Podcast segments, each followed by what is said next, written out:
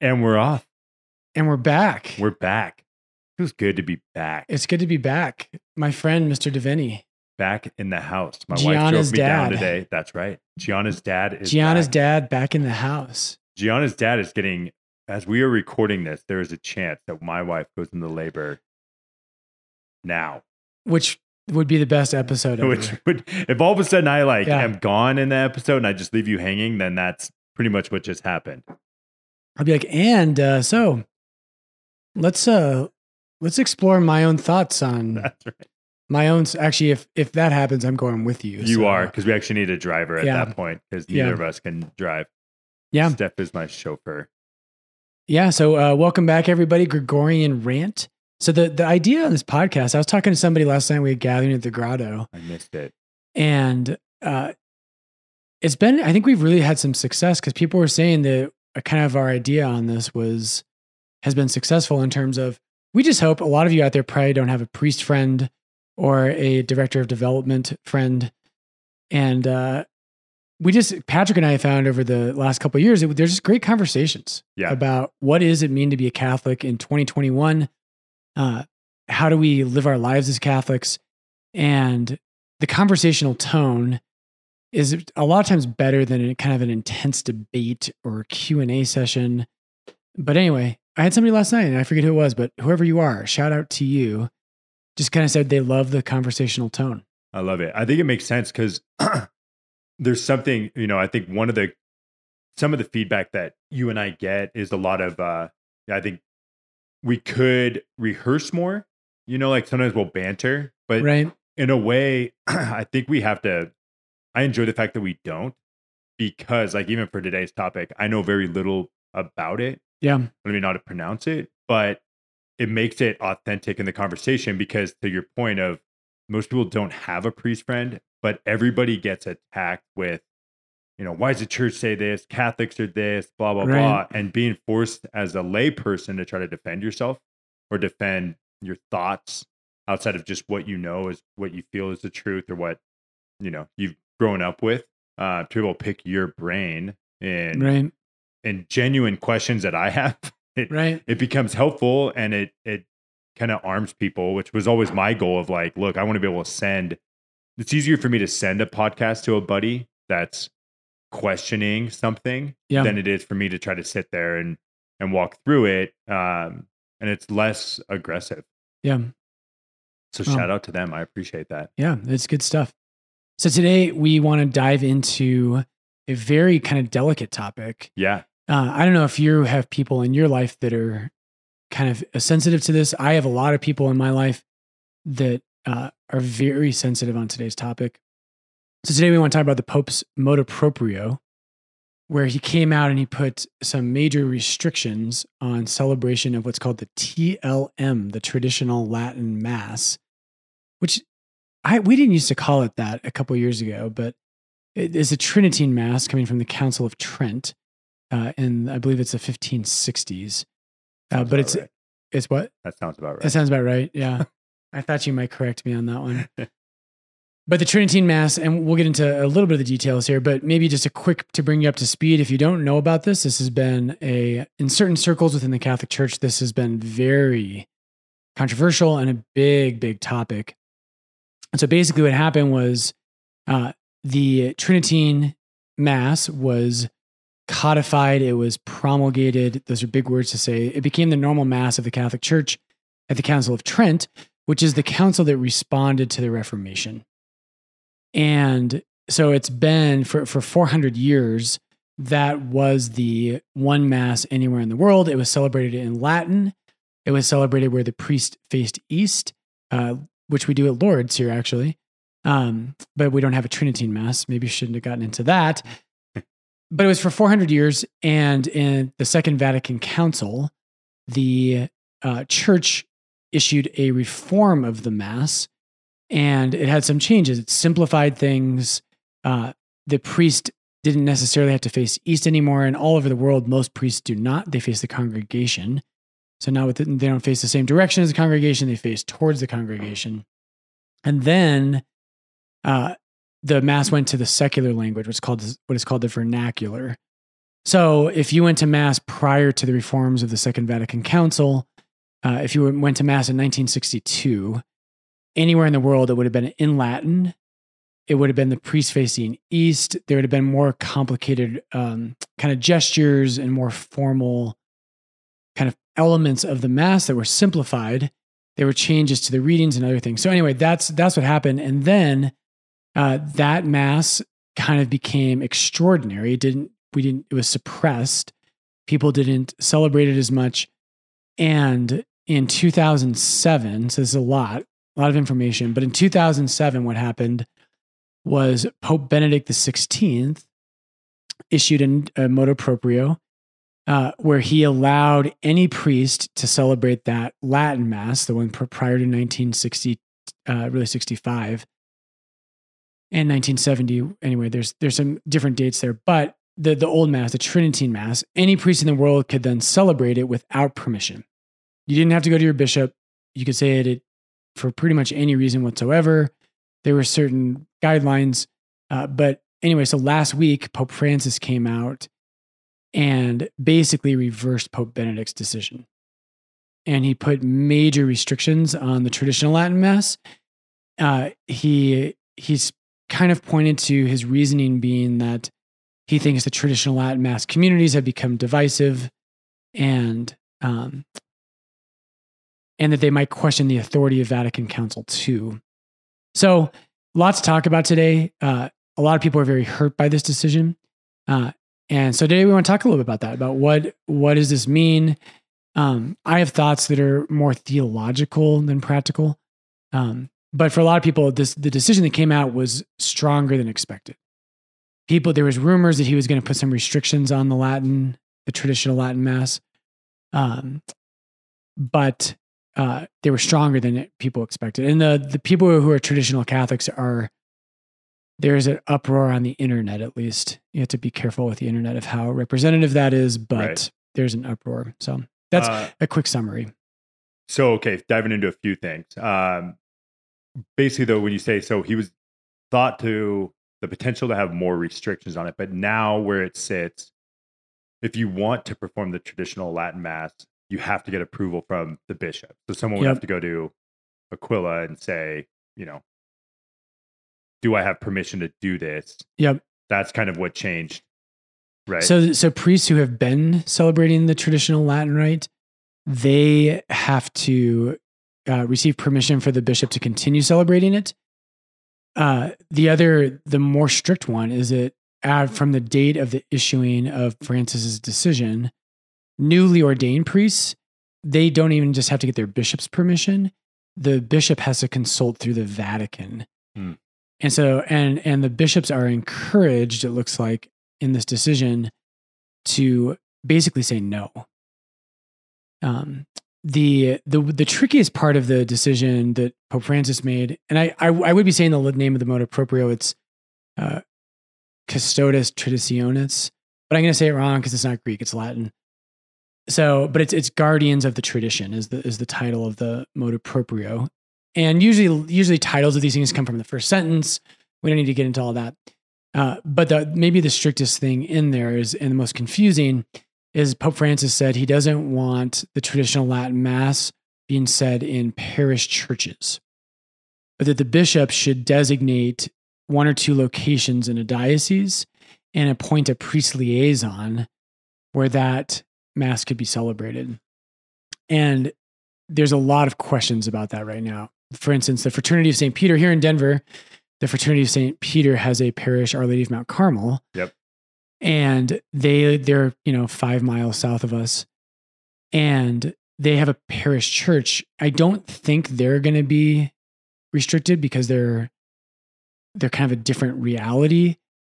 Um, but there's a, just a lot of questions about that. And they, by the way, that parish has been bursting at the seams. It right. has been growing like crazy, and that's that's something we can talk about today. About why is that?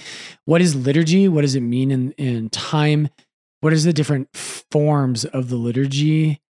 Uh, how do those work? That's for me. That's the big question. Is like, and maybe just to show my cards a little early here. Uh, the big question in so many things in church theology And I think a central question here is to ask ourselves the question what is particular and what is universal? What do you mean by that? What is particular and what is universal? So, um, so particular means, um, so for instance, what would be a good example of this? A good example would be like the movements in the church. Okay. So for instance, Focus, who we have a great love for Focus, um, Focus is a particular movement. They have a particular way of doing things. So they they believe in spiritual multiplication, which Curtis Martin, friend of mine, would argue that's universal. Uh, but but the way they do things, the question would be like, is this something that everyone across the world is supposed to do? Got it. Is or is this is is focus is the way they do things, and is it a American reality of 20th and 21st century Catholicism that is legitimate, but isn't meant to be in every time in every place for every person? Forever. Does Yeah. that make sense? Yeah. Yeah. And so, like a lot of the movements are like this. So, the Neo Catechumenal Way, for instance, uh, and this is pointed out in an article I read about today's topic. The Neo Catechumenal Way, they they resist usually. And I gotta get myself in hot water today. I gotta Yeah, like take I'm everybody push off. on this. We gotta Yeah. watch out. I gotta get like all kinds of eh, upset listeners. But the Neo Catechumenal Way tends, I would argue, they tend to not see themselves as a particular, as one good thing among many in the life of the church. But I think they tend to see themselves as this is going to be universal. Got it. And and the only I think their their spirit tends to say this is what needs to happen everywhere. And and this is at the heart I think of today's question is that when you experience something really good that speaks to your heart and soul and it moves you and you're like, "Wow, that was amazing. I encountered Jesus. It changed my life. It was so powerful." The natural thing is you want everyone to have that experience. Right. right. The the danger there though is that we universalize a particular. Um, and so so for instance, like uh, Our Lady of Lourdes, there's things that are universal that we participate in. In the the Mass, for instance, Which is what? uh, for instance, like the the words of institution, let's say. What is that? That's when Jesus says, "This is my body. This is my Okay. blood." Or belief, or belief in a Trinitarian God. That's universal. That has to be everywhere in the church. That's Yep. not. That's not like a reality of like 12th century Peru, right? That's that's all times, all places. This is at the heart of what it means to be a Christian. And so at, at Lourdes, right, you have to believe in the Trinity. You also have to believe that in 11th century France and in 19th century Paraguay, you know, and in 23rd century Vietnam. Right. That's universal. But there are other aspects where, you know, if you come to Lourdes, uh, we play music that I think is reverent, but it's it has a flavor of 21st century right. kind of contemporary worship music. And we we also blend it with older stuff, but that's not universal. Right? The the the, the ancient church in first century Israel or in third century Italy, they they didn't have that kind of music Right. But they believed in the Trinity. And so the question today, and I'm talking way too much already, but I think the question today, there's other questions as well, but but one of the ones that's that for me is a huge one, and I think that we always need to wrestle with is what is universal and what's particular. And with the the liturgy of the Council of Trent, a lot of people would say this is and they might not use these categories, but certain people would argue this is universal. And what I would say is there are aspects of it that are universal. But the liturgy lives in time and it changes. So I don't know. Does any of that make sense? It does. I think there's so many questions I have for you here. I think in general, as I started to kind of wrap my head around this when I saw this come out, I'm a little bit torn. Like I'm, I understand kind of both sides. Yeah. I think um, Steph and I, when we were first starting to date, when I was coming into the church, we went to a wedding. My wife's been in like 12 weddings as like a bridesmaid. It's Yep. ridiculous. Um, She's very popular. she it's yeah, and, and she was in focus. So then everyone's getting married in the same year. And anyways, I remember getting into a pretty big um I wouldn't call it an argument, but like kind of a debate almost because I was just coming to the church. Yeah. And some of the guys there love the traditional Latin mass. Yep. And I remember kind of sitting on the outside of the circle, just kind of observing the conversation. I don't really know anybody. And they were just like, all masses need to be in Latin.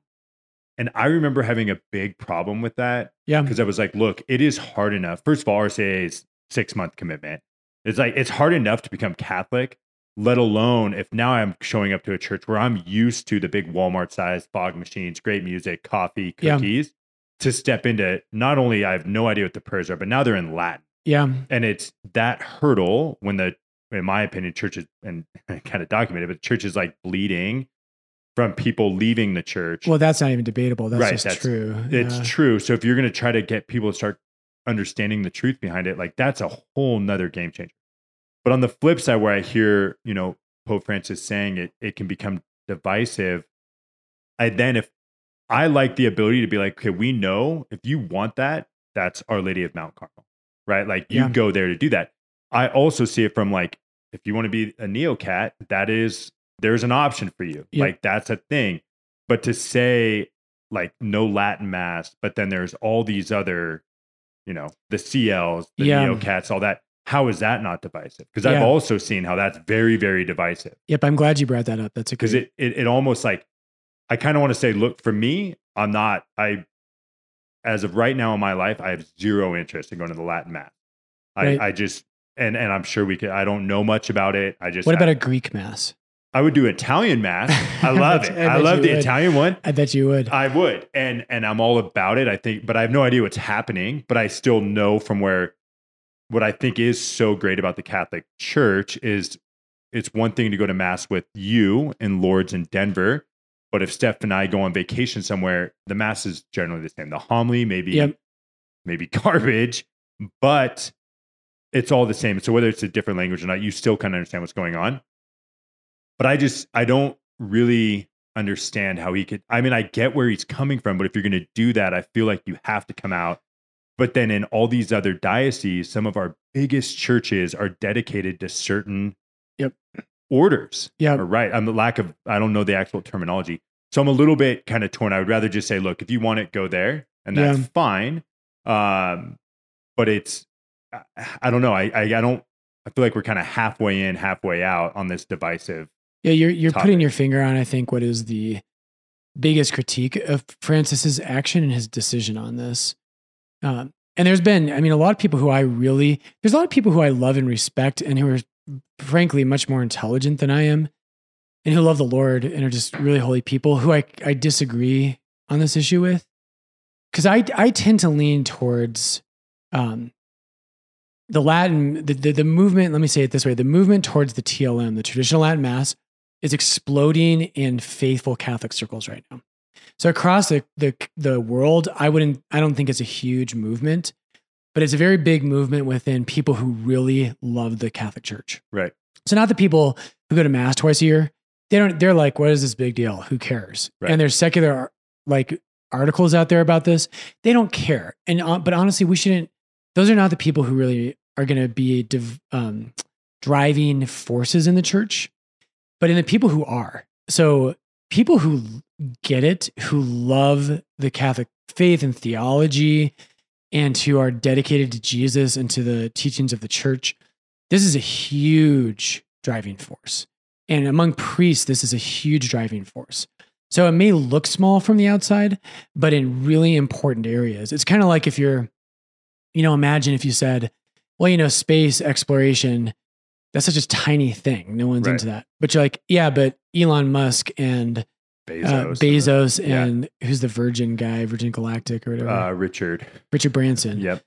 Right. Well, those are three. That's only three people, but there's some big, big movers, right? Yeah, And it's yeah. a little bit like that in the church. This is a small, in terms of numbers or in the overall vision, Yeah. but in terms of who is engaging in this, these are the really like thinkers, drivers, people who give their life to the church. This is a huge draw. And so that's why this has been such an important topic. But I want to get back to what you were saying, Patrick. The I think the biggest critique that I'm hearing that makes sense to me. So I'm just to to tell you where I'm at. I don't know if we'll even get to this today, but I think the church lives in time. And the, the liturgy is like the incarnation. So in what happened in when Jesus, when the Son of God became a human being, something that was eternal and timeless, that was universal, right? Like he is beyond all truth. He is the truth himself. He is beyond any language. He is beyond anything humans can conceive of. The Son of God became a human being with a particular body who lived in a particular time, right? The, and think about this eternity is not just time extended forever. Eternity is like stands above time. It's almost a different category. God is eternal and he became particular. He became temporal. He entered into a, a particular time. Jesus, right? He is the word of God that is beyond any language, right? He spoke Aramaic. Right. And and so the movement of Christianity for me, and I don't think just for me, this is this is Christianity, is that you have to have a hold on both of those things. You have to be able to say that what is eternal lives in time. And so, so to show my cards a little bit, uh, I have a respect for the traditional Latin Mass. It's beautiful. As Pope Benedict said in his motu proprio, something that was sacred for centuries and centuries of Christians can no can be some cannot be something that is banal or harmful in our time. And I think there's a real truth to that. There's a respect I have for that. But to me, it feels like the the movement towards traditional Latin masses in our time is an attempt to take the temporal and the particular and divorce it from the universal and just make it universal. You're saying? Like yeah, exactly. It's, it's, trying to freeze something in time. Got it. And the movement of Christianity for me is that, and we'll, we'll get to this today, that I hope the liturgy does change. There are limits to that. And this is this is where the rubber meets the road and where the real argument is is how much is too much change and how much is legitimate. And people, not everyone, overbroad generalizations here, but people who are in the traditional community they tend to argue for continuity. Right? They, like you're talking about, you can understand Mass anywhere in the world. They would push that further. They would say prior to the Vatican Council, the Second Vatican Council, it would literally be the same anywhere, anywhere. in the world. Right, right. It would be the exact same words in the same language anywhere. And they would say, you know, Latin's the universal language. And they have a point there. But but my point would be the the the Latin Mass, the traditional Latin Mass, developed out of apostolic tradition in the early centuries of Christianity, but it developed. And so if you talk to a traditional Catholic, they'll say, you know, if I say, hey, well, the Tridentine Mass is 400 years old, they would say, well, with a huge asterisk. Because what they would say is they would say, actually, really, it was the same Mass. It developed all the way from the beginning and developed into this. But it developed. And what I would say is that Mass of Vatican II is the same thing. Is it's also a development. Got it. Yep. Yep. And and what happened in both of and this is a little bit more in the weeds than I wanted to get into, but both of those councils, the the Council of Trent and the Council of the Second Vatican Council, both of them said we need to return to the the the font of revelation to the early mass of the of the Catholic Church. Both of them were trying to do that.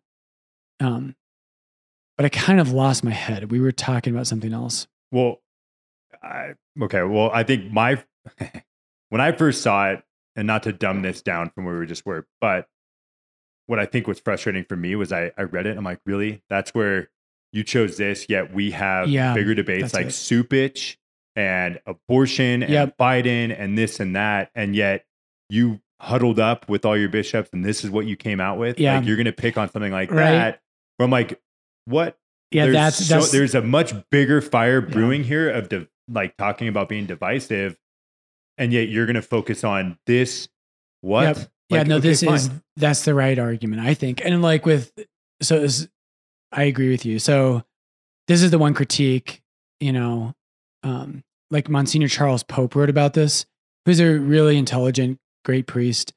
Uh, and he loves the traditional Latin Mass. And he said exactly that. And his thing is right now, and I do, it seems there's something that seems disproportionate. So the German bishops are on the verge of right. declaring public, clear heresy, like not debatable, just straight heresy. Like they're they're they are pushing women's ordination, married priests. Married priests is a little bit more debatable, but women's ordination, uh, gay marriage, transgenderism, women in the hierarchy, et cetera, et cetera, et cetera. Things that are settled dogma and Yeah. have been for two thousand years.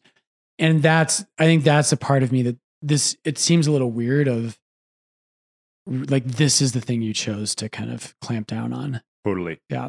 Like, yeah, I just and you're you're waiting for something from the Pope, and you're just kind of like hoping there's gonna be some direction, and all of a sudden you're just like, what? And then it's fueling more of a fire for anybody that is traditional Yeah. is now gonna have even. I think you know our guys at the Pillar. I was reading something from them, and they pointed out, like to your point earlier, it is a small crowd. Like the Yeah. traditional Latin mass, only they they have it cited at like four percent. I, I can't remember. It was just in the U.S. like that that are traditional Latin mass. Yep. But again, it's a powerful 4%. It is. That's a big Yeah. four percent. Um, Like the, the percentage of young priests right now who want to celebrate the traditional Latin Mass is growing and growing and growing. And this, well, it'll be interesting to see what happens here because now, if a guy's ordained from here on out, he has to have permission from Rome essentially Right. to celebrate the traditional Latin Mass. why do you think it's so popular among the to be ordained priests that it's growing in such a sense? Like, do you like? I don't know. Maybe you look at Yeah, it's a tough question. I you mean, know, it was so popular among the focus crowd. Yep. Like, well, and in my small sample size of that one, I'm thinking of one time in Civic, but they were so adamant about it. And I think maybe it is a natural progression when you start to, it's almost like it felt like to me, like it's expert level Catholicism. Like, yeah. for, as a new What do you say? What is it? Expert level 9,000 or expert level 9,000, of 9,000. like, wow, I got it right. you did. Yeah. Um, where you're kind of like you're taking your baby steps in. You're like, there's no way I can um understand it. It's not. Wait, was me. that our thousandth caller? It should have been live on the air. Um, is uh, you go into it with you need the entry level, but then as you progress, I think you start to appreciate it more and you start to learn things. Like Yeah. totally said the one note I, I wanted to talk about. You kind of referenced it, but when you say in the Latin Mass they face east, Right.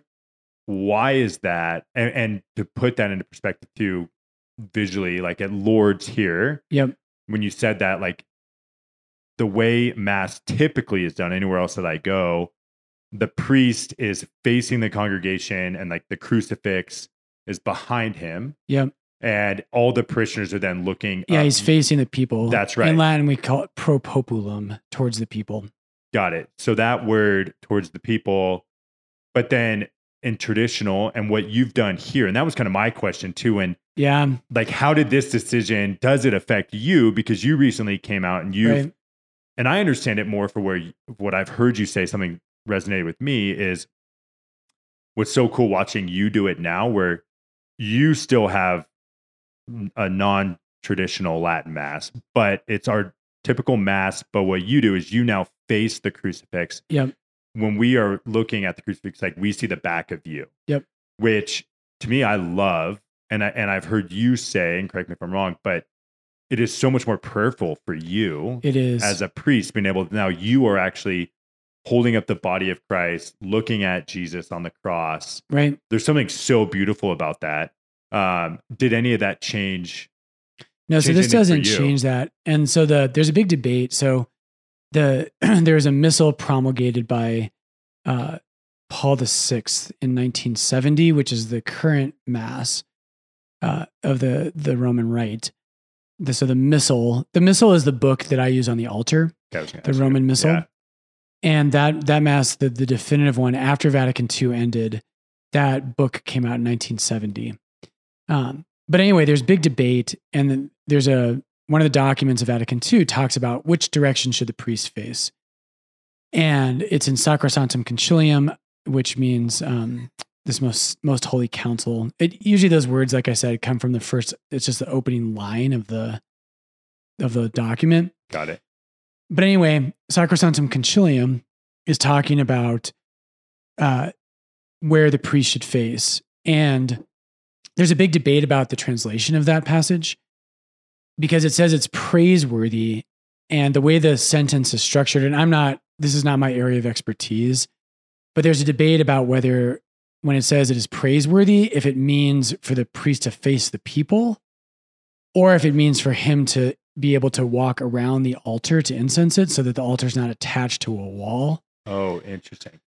And it's debated which one the the Latin is saying is praiseworthy or if it's both. Um, but it, but either way, Vatican II allows for the priest to continue to face east. And the reason we do that, and the reason the and so this is where like the details matter. Yeah. And so, what is tradition? What is handed on? What where do the lines get drawn? Yep. What can you change and what can you not change? And so the the reason that it, I like facing east, one, it is more prayerful for me. I think it says in our gestures that it's not just the priest offering mass. I think when I face the people, more than anything I could ever say verbally, I think that gesture and that that um, stance, what it does is it says, "Oh, Father Brian's saying mass, and we'll watch." Right. And we'll try to be attentive and kind of prayerful when you're do it. looking at the when you're facing the parishioner. Yeah. And Yeah. so, but facing east, what it's meant to do is a couple things. One is it's meant to say all of us, and I was, when I explain this to our congregation, I like to cite the prayers of the Mass, right? In the, in the Mass, we say, pray, brethren, that my sacrifice and yours may be acceptable to God, the Almighty Father. And the idea is that it's not just the priest is at the head of the congregation and he acts the Latin. I never use Latin, but today's it fits today's topic, a Latin mass. Like I'm quoting the Latin today.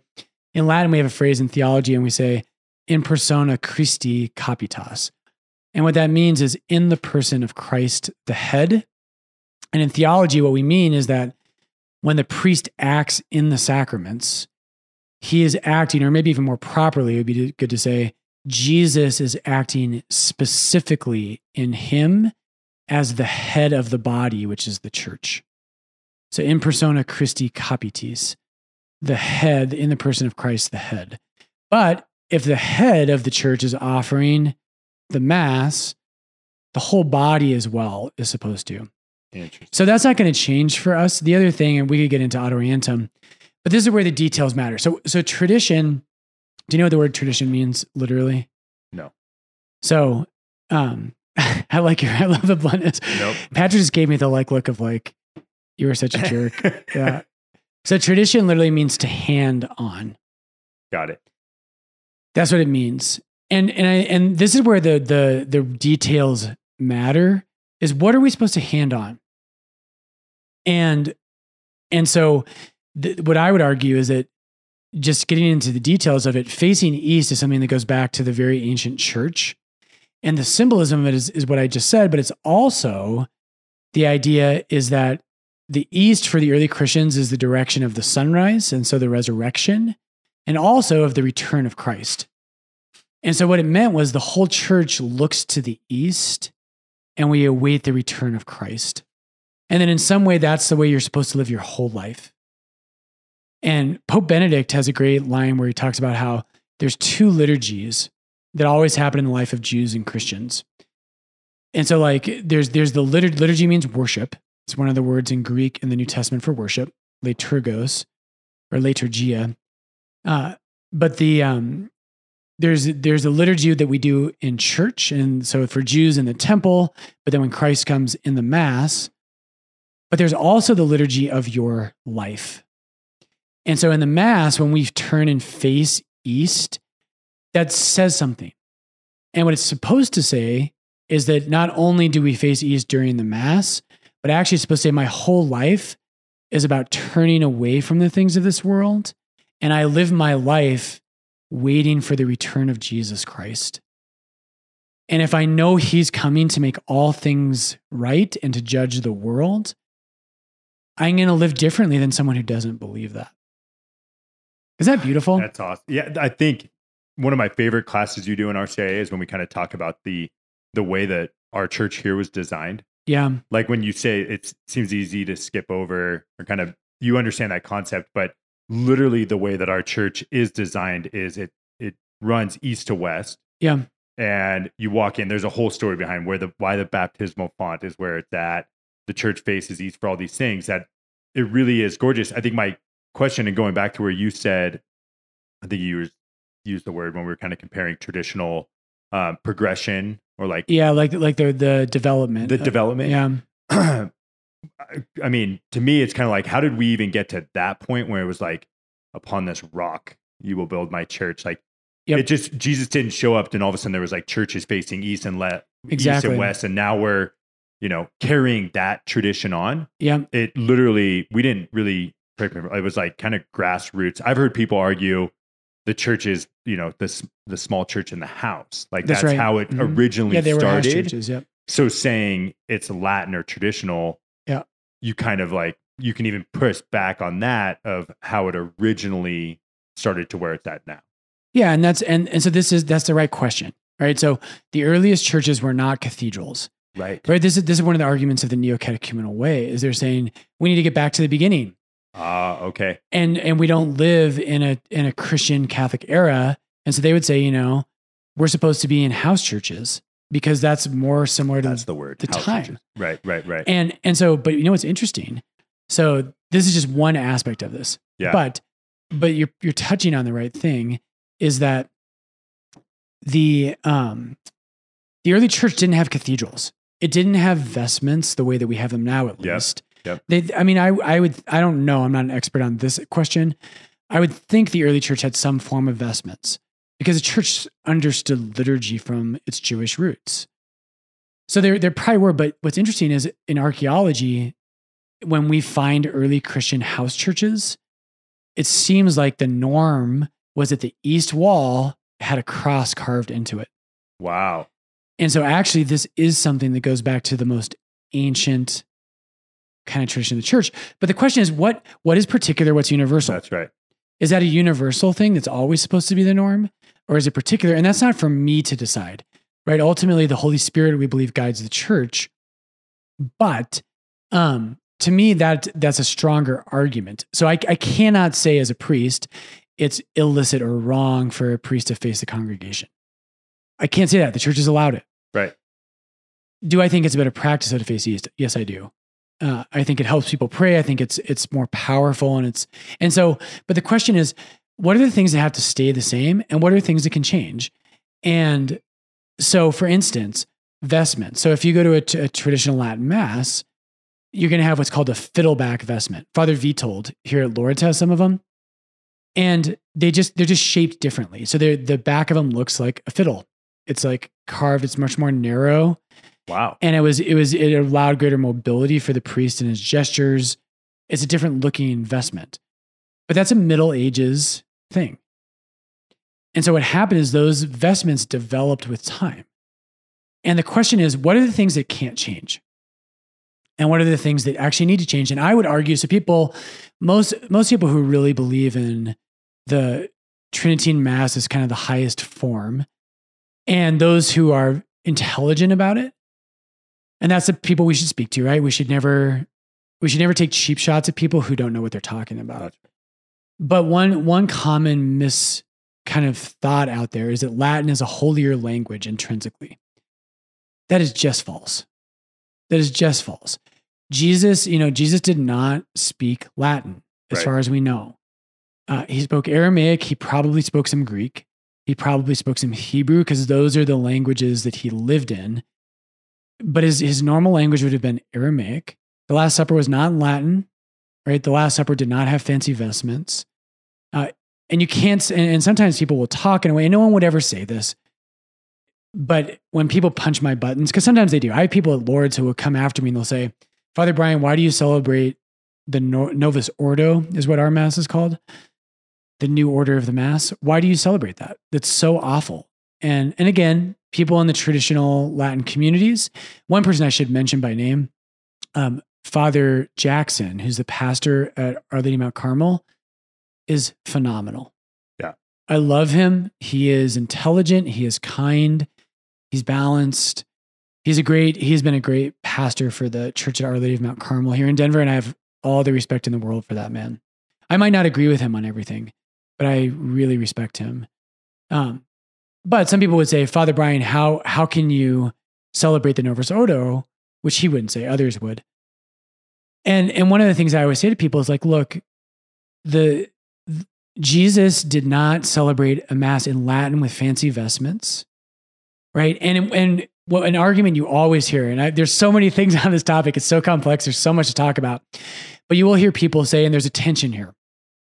So one of the key things people will argue is they will say that the Tridentine Mass is the most beautiful form of the Mass that has ever existed. And they would say it developed organically and it got to this place where this is the most beautiful form. And they would say Vatican II. And if, if they're, I think if they're honest, you know, I don't want to caricature it, but I think many of them would say Vatican II fell away from that. And there's a couple, there's a tension here. So, on one level, I don't believe that beauty is purely subjective. I don't. So, I, I do believe there is a hierarchy to beauty. And so I'm, I'm sympathetic to that argument. Okay. Certain people would say, well, you know, you like country music. Uh, I like Hillsong.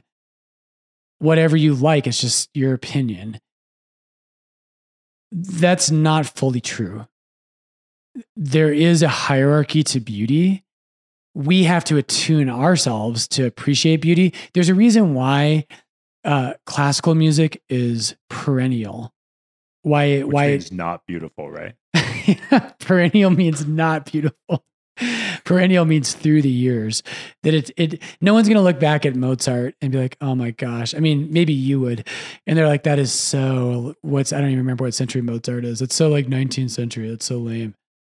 Um but that that that music has a lasting effect through time. Whereas like, you know, I was I don't know why I always think of Britney Spears when I think of modern music. Yeah. In a hundred years, no one will know who Britney Spears was. Right. It just it, that it, it's it's conditioned by a particular time.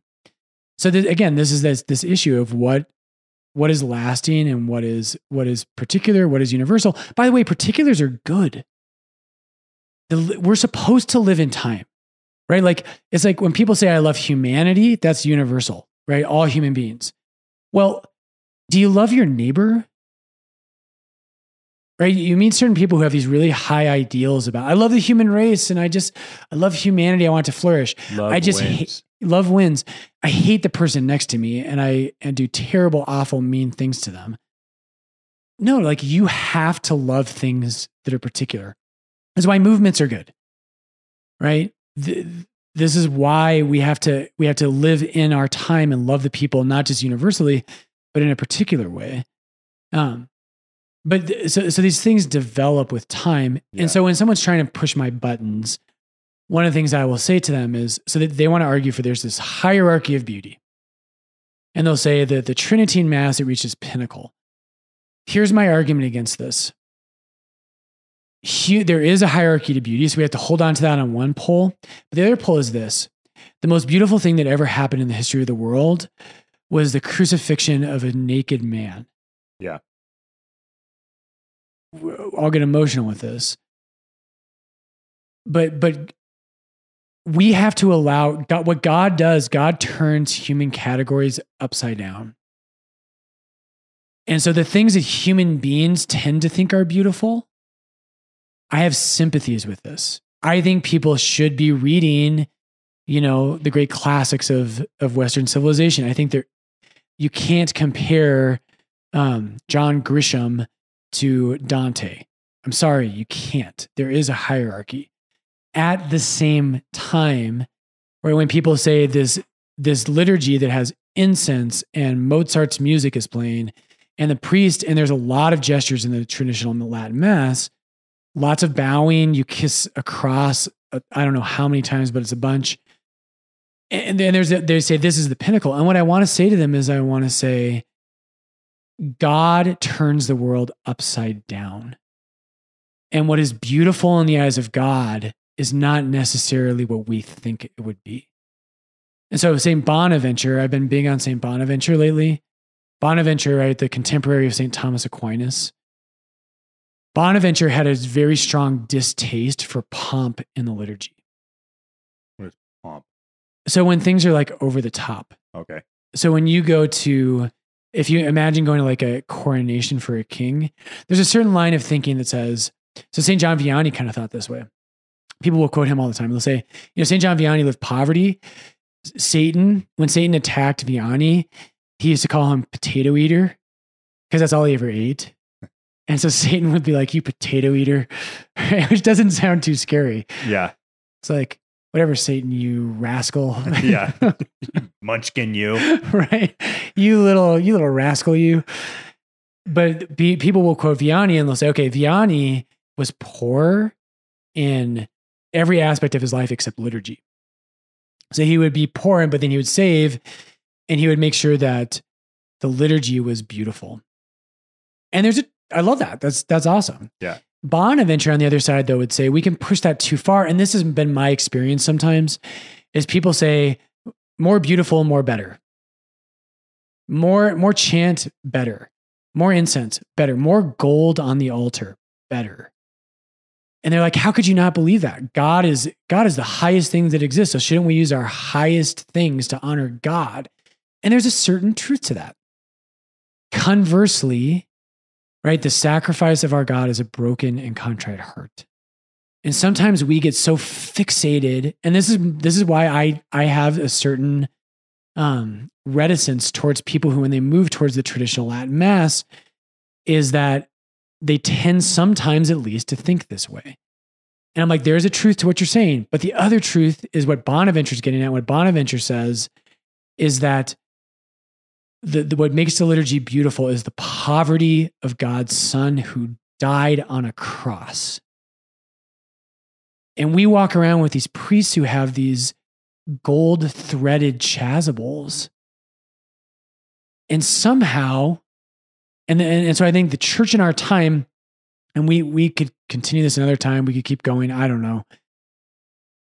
The Novus Ordo crowd, and this is something a lot of people will say, but I think this is this is what we're trying to do at Lourdes. When you go to a lot of the, the masses today in the world, the reason a lot of people go to the Tridentine Mass is because our modern masses, and Pope Francis said this in his motu proprio, our modern masses are filled with abuses. And so if you go to the average parish church, there's no sense of reverence. There's no sense that you are actually walking to the place where God, where, where heaven touches earth. Yeah. Right. And where, where the infinite God who is beyond truth, beyond beauty, beyond goodness, the, the most sacred thing that has ever happened, right? When you are made present to the crucifixion of the Son of God, and the average church not to not to pick on them, but I'm going to pick on you. Is is singing songs like "All Are Welcome"? That's just a tacky '70s song. Yep. Yep. Or they're singing "Sing a New Church into Being." It's like, hey, we'll sing a new church in a being, and it'll be better than the one that Jesus made because it'll come from our mouths. It's like it's it feels to many of us as if you have made something beautiful and incredibly dignified into something cheap and common. And I think that's why people go to these Latin masses is because our masses are terrible. Yeah. The homilies are terrible. The music is terrible. There is no silence and sense of reverence and awe and wonder. And I just think if if the Novus Ordo Mass did that, that's what we try to do at Lourdes. And what we try to do is to say the eternal mass of God that is universal lives in 2021 and it can be in English so we all pray the Mass together. The reason I face East is the same reason that I like the Mass in English, is because it's not just the priest saying Mass. Right. It's all of us. So, I, so Yeah. I feel like everything that's particular should lead, if I'm understanding this right, should lead to the universal being Jesus on the cross. Yeah. And all these other details, I feel like, again, pointing back to you could focus on the Latin Mass, but we are so, when you're saying this of like where our, our church is today, and Pope Francis can reference it, which almost actually makes me more mad because I'm like, we're focusing on something that we see this movement leading to the Latin Mass because there is so much brokenness happening Yeah. among our bishops, among the scandals that have happened, among all these other things that you're just peeling back very minor part of the onion here yeah, that is there's so much more that needs to address a common truth within the church that needs to be displayed you know like between you and bishop barron that say things in a very um, beautiful way of what the church teaches yet the guy in chicago is saying something totally different james martin is saying something totally different the guy in Chicago. like i you know i don't i again that's yeah my I- dad. he means my dad's old friend Denny. that's, that's Yeah. right homeboy in Chicago, Yeah. um, but is now an outcome of what leads people to that desire to. I, in a way, I kind of get it. Like, of you want to see the gold, you want to see all this stuff that again is just drawing your eyes to the crucifix. Yeah. But we're so far away from that in tr- in, the, in a regular setting that it. I kind of get where how it just leads to more and more quote unquote reverence. Yeah. But again, you got to look back to the way it all started and how Right. you know I, I'm as you were kind of talking there. I'm like, did John the Baptist wear all white when he was in the water? Like yeah. Wearing alb. Yeah. that's right. Like how did all that happen? And Yeah. like I think at this point, like I'd be kind of more encouraged to just kind of keep going with this for a few, maybe That's like fine. a part two of this Mhm. um, because like Steph right now is reading a book on marriage, um, but it really is designed and it kind of talks about the fear of God. Like if we feared God Right. and God becomes your center in your relationship, you have a, a much more um, high likelihood of success in your marriage Sure. right? Like you're going to respect each other. You want that person. Your number one goal is to get that person to heaven, all those kind of things. And I feel like the traditional mass also follows that. Like, correct me if I'm wrong, but like the Latin mass is very, very centered on a lot of rules. And I'm going to get myself in trouble here. I just, I feel like it's much more strict. There seems to be a spirit of that. I don't think it has to be that way, but there seems to be a spirit of that. Yeah. I feel like the people that I encounter, um, then you get this tension of the fear of God versus the love of God. Like where you're saying that tacky 70s line of, you know, all is welcome, blah, blah, blah, Yeah. versus there is a reality of like, we have to be fearful of God, but also know that God loves us. Yeah. And so, is that kind of a particular sense of where we're at now in time that we need it to get us back on a discourse of the universal truth of Jesus came in this place and time 2000 years ago and died for us. Yeah. Yeah. And there's, I I mean, I think you're right on. There's, how do you do that? And there's, that's why being a Christian is an art. Right. It's not simply a science. It is not simply, there's four steps. And, and there's that tension that you're talking about. Like, you know, some, the, the divine and the human in Jesus, Jesus is both, and they're perfectly united within him, but they're distinct. They're not the same thing. But this is the same thing in the life of every Christian and in the life of the church in history. And people, we all react. I wish I wasn't reacting reactionary, but I am. I just react to people. And I think broadly in the church, we react to things. And so the the the generation that implemented Vatican II, they were reacting against the generation before them. And if you read people writing in the time of the 60s and 70s, they tended, again, these are broad overgeneralizations, but they tended to perceive the church of the 40s and 50s and into the 60s as a rigid, cold place. But then, right, like our generation, and especially, you know, among priests and really devout Catholics, I grew up even with priests who I really respect. Some of the priests who I love and respect, Mass was a circus. When I the church I grew up at, every year during like the first Sunday of um, Lent, the choir director would run in and interrupt the homily in the middle of the homily, and he would be dressed as John the Baptist, and he would like cry out like, "Repent, prepare the way of the Lord," and it just felt like. When did we move to Broadway? You know, Yeah, like, yeah. like how did how the hell did that happen? Like? Vince Vaughn and Four Christmases. Yeah, and and there's this spirit of it, in, my mind the pendulum swings. Yeah. the Yeah. pendulum swings, and that's that's why I think. And there's there's so many particular questions about this. There's questions about there are 23 rites in the Catholic Church. I think it's 23, where there's there's there's different forms of the mass. Because because here's what the other thing that happens is the the largest rite, and what we mean by a rite is the ritual that developed in one kind of way. And so the the Latin rite that you and I celebrate is apostolic. It goes back to the ancient church. But so do a bunch of other ones. they're just much much smaller. So the, the like I don't know what the percentages are, but like nine tenths of the Catholic world is in the Latin rite, and we have these huge debates about about this kind of thing. But there's other rites. And other rites, meaning, is that like when you say that, is that Neocat or is that No. Byzantine? like Or Byzantine. Okay, So Neocat is a new. They're they're part of the Roman rite, got it. the. Latin rite, but they're a modern kind of reality within that rite. But there, but there are rites that go back to the apostles themselves that are, and then this is the thing: what is particular, what is universal, right? So the Mass of Saint John Chrysostom, which is a Byzantine rite, the Mass of Saint John Chrysostom is completely legitimate. It is the sacrifice of the Mass. It looks different from the way the Latin rite developed in certain ways. And that's because though the apostles were spread out, right? Like that is the region. Yep. Of like when they were instituting upon this rock, at that time it was happening in a different geographical location. Yeah, and and right, and what's eternal lives in time.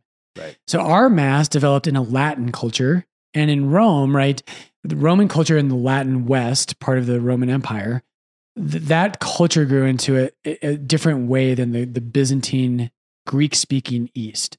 So Latin West and Greek East, they developed kind of different cultures, um, and so what happened though? We've got a phone call coming in. Go ahead, caller. You're on the radio. Yeah. Um, but they developed in different ways. Uh, and so the what is eternal lives in time. That's the point. Right? The one mass, the one liturgy that God gave us that is the crucifixion of Christ, it looks it takes a little bit of a different form in the Greek East or in the Coptic kind of rites of Egypt. Yeah. That's another ancient rite of the church. And they look a little different. And that's okay. And so that's but it, but I think we get in trouble not just with this issue, but we get in we get in trouble when we're not mature enough to see the difference between what is particular and what is universal. And so I love the way Our Lady of Lourdes is. People said to me last night at the gathering of the grotto, people were saying, How do we spread this across the whole world? And actually, that would be inappropriate. There are aspects of what we do that I love and I think are really important, but it's going to look different in Sudan, Right. Right? It's going to look different in we have a, the St. Louis, we have a Croatian mass.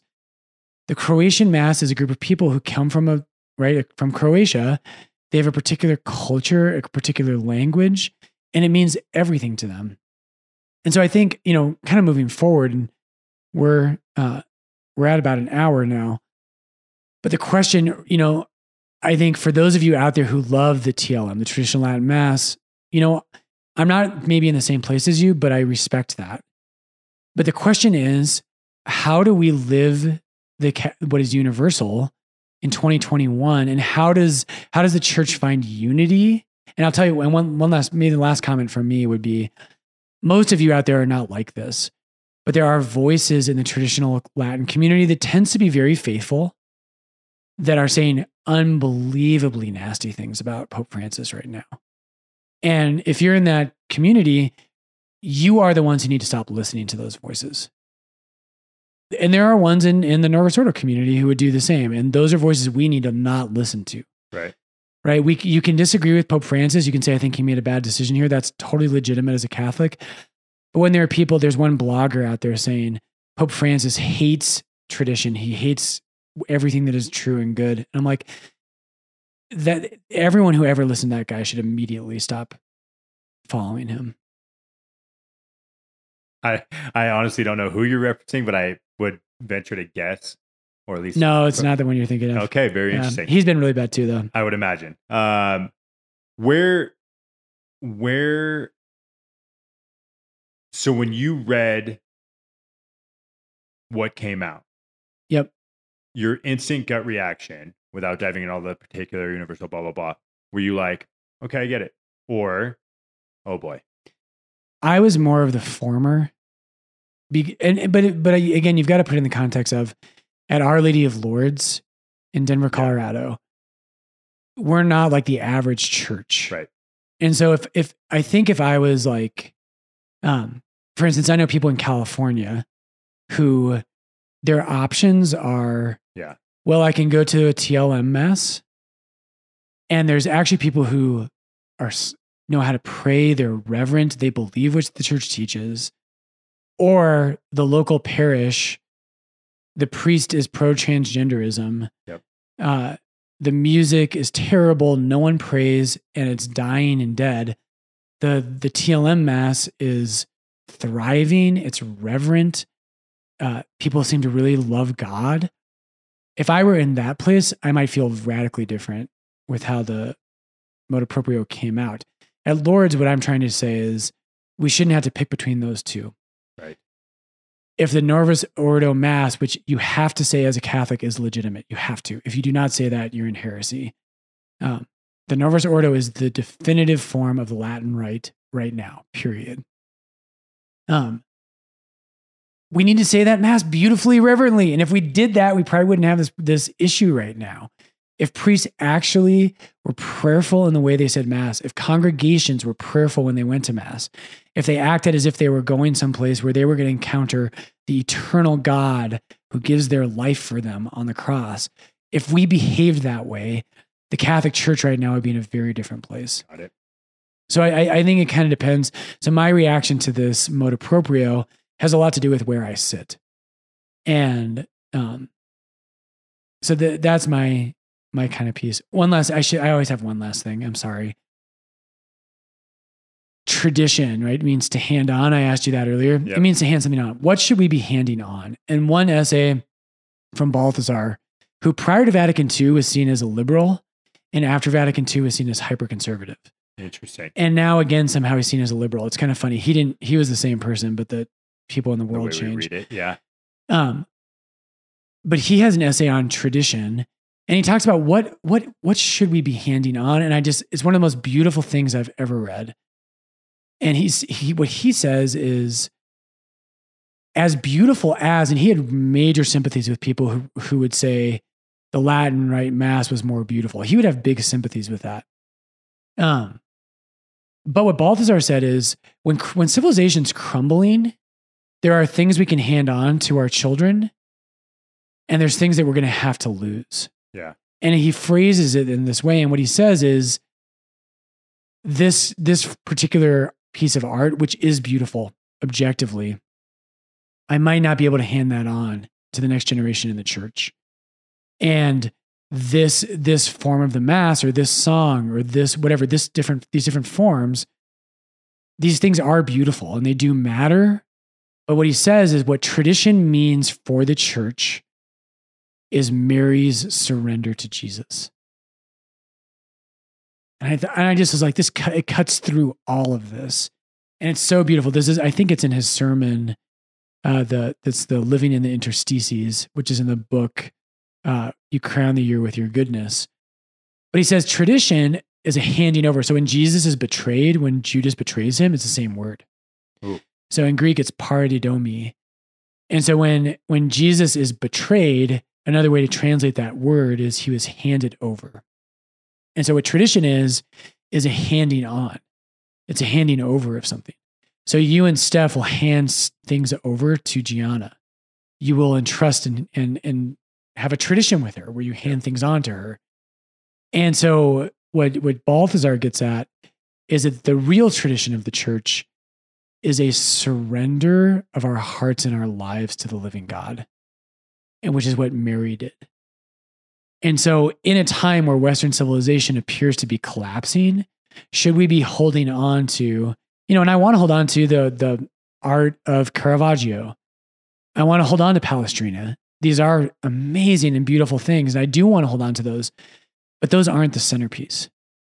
The centerpiece is what Mary did in Luke chapter 1 when she said yes. When she said yes to God in first century uh, Nazareth and gave her life away. That's what tradition is. Gosh, that's good stuff. I feel like it, it always points back to me though, like when you say this, and I think it just rocked my world. Um, and when you talk about if your church and the parish you go to, if your priest can give you the ability, and whether even if he can't, you always say this: if you have trouble concentrating in mass? Like, do you need all the extra gold and glitter and all this stuff to point you in that direction? Or do you have, can you put yourself in a place that you sit there and you put yourself at the base of the cross in front of Jesus being crucified every Sunday, every daily mass, every Yeah. anything, all the other stuff, the, the fancy paintings, the stained glass, all that kind of stuff goes by the wayside. And if you can put yourself there, Yeah. that automatically just brings you to what the church is and what Yeah. Jesus did for us. right and that's that's right and that's what all of us can do and we've got it, we just got to find that tension like because the beauty does matter i i mean we just built a beautiful church Right. but you're right like so the the joke i wanted to say is like you know can you put yourself in jesus crucified it's like well most catholics feel like that on sunday they're like the the experience of this homily and this music and Yeah. this ugly church is kind of like the crucifixion yeah. and that doesn't mean we should have ugly liturgies. It doesn't mean that. Uh, and so that's why this is an art. Yep. There's an art of how do we how do we make the eternal, beautiful, perfect truth of God live in the year 2021? And it doesn't have to be frozen in 17th century France Totally. that's a tough balance. No one does it perfectly, uh, but that's for me. These are the the the right kind of questions, and in extremes we need to avoid. That's right. All right, well we're over. Um, thanks everybody for listening in. Today's a very heavy topic. I'm sure we didn't treat it perfectly, but uh, send us an email uh, rant at lourdesdenver.org. Uh, and uh, next time we're on, uh, Patrick and Steph their baby might be with us. She probably will be. So will pray be. for a healthy delivery for Gianna and for Steph and Patrick as they welcome their daughter into the world. Thank you. See you next time.